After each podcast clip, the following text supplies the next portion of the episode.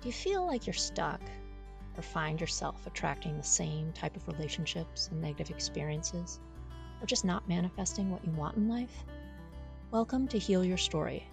I'm your host, Heidi Dallaire. Here we discuss all things life, love, relationships, the relationship with yourself, and the stories we tell about ourselves and others. I help people get out of their busy heads and get back in touch with their heart space to learn self love and help heal their story. I'm a heart space and relational coach, a holistic health practitioner, and author at HeidiDallaire.com and LoveWideOpen.com. Let's go hold some heart space together. Hello, loves. Welcome to another episode of the Heal Your Story podcast. We are at episode 139. Are you perfectionist? Woo! Do I know this topic well? When I was younger, I didn't realize that I was a perfectionist. It became ever present to myself in my 20s and then creeped into my 30s before I started to do something about it because it was making me miserable. Uh, mine came due to my own misunderstanding of the world and my role in it. You see, I thought I had to be perfect to make people proud of me. I thought I had to be perfect to have people love me. My thoughts were very wrong, but it took me some time and work to unravel that programming. Perfectionism is about avoiding feelings of shame and inadequacy. I'm just going to say that again. Perfectionism is about avoiding feelings of shame and inadequacy. By being perfect, you have permission to not feel bad about yourself.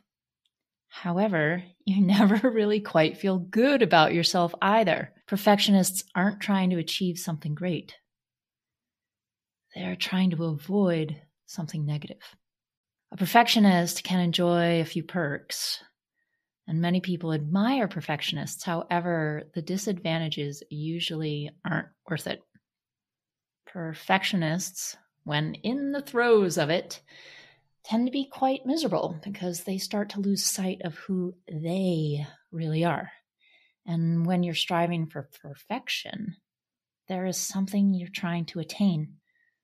That can be praise, that can be love, that can be admiration, anything really.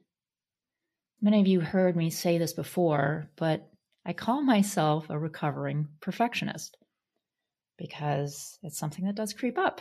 Those old feelings of inadequacy can creep in from time to time. And I realize that I'm trying to make a situation perfect. Add being a sensitive person on top of that, and you can try to make everything perfect for someone else. Trying to make everything perfect can be an inherent trait for a sensitive person.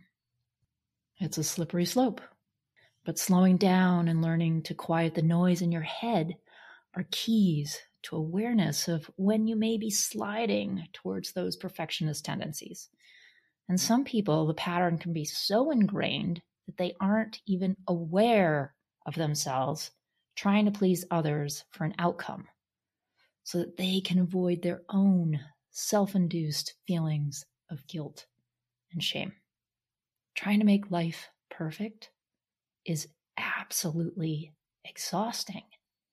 And think about it when you're coming from trying to make life perfect, the smallest infraction in life and your surroundings that aren't perfect throw you into absolute chaos.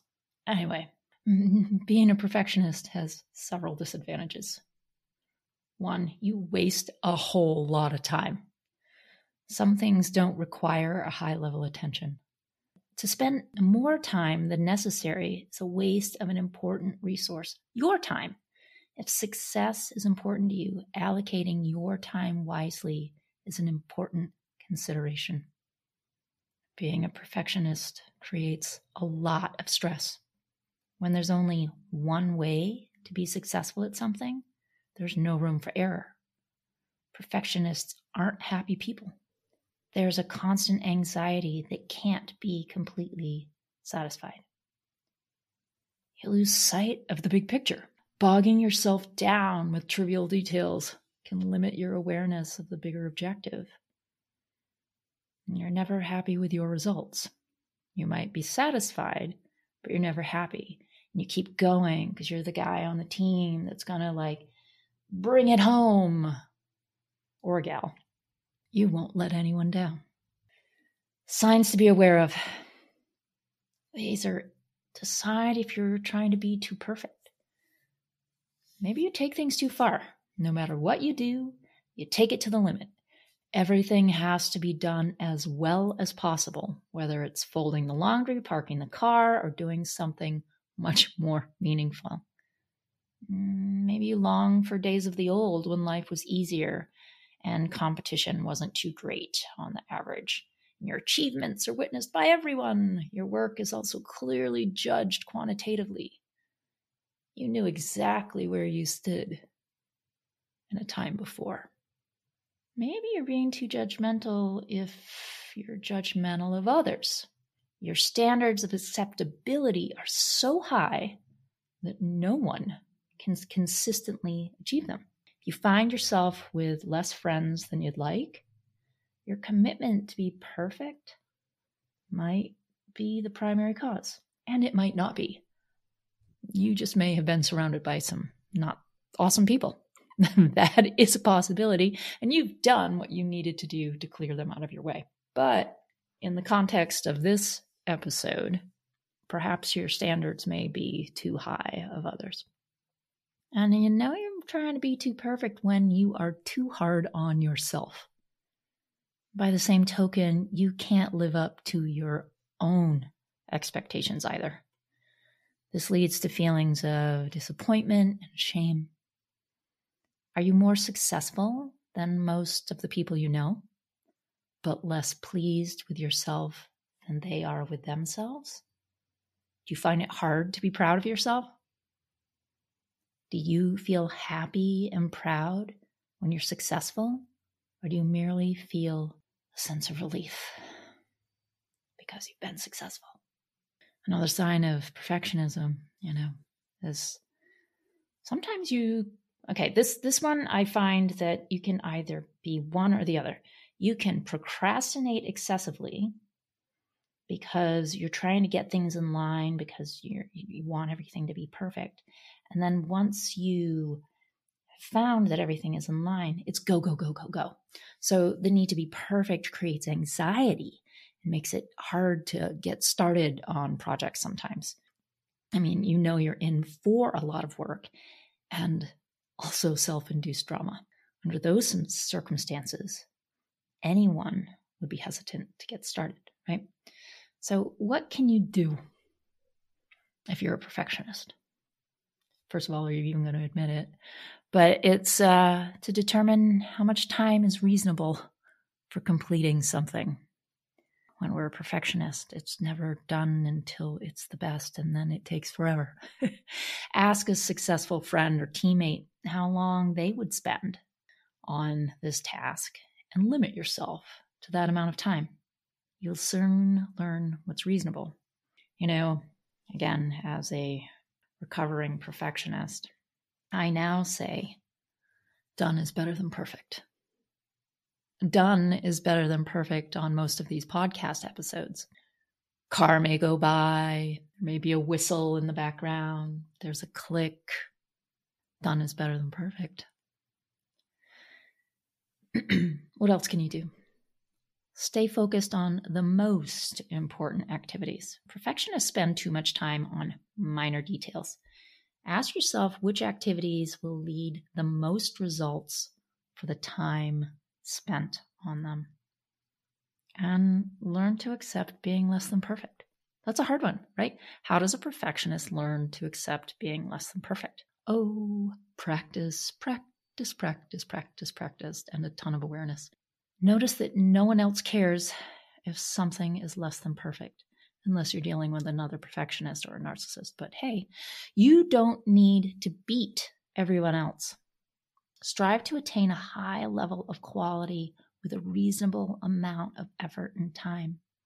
If you're happy with the results without going overboard to make sure you're, you know, not overly trying to exceed someone's expectations, then that's what you're aiming for.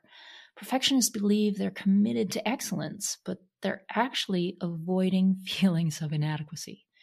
If you're a perfectionist, ask yourself why. What do you gain? What does it cost you? Do you take pleasure from being perfect? Probably not. How do you feel when you're less than perfect? Also, probably not so good. Not good enough and not good enough. Oh, lessons to be learned here. If you can get to the point of recognizing that you're a perfectionist, you're going to have to do something each day just very well, but not perfect.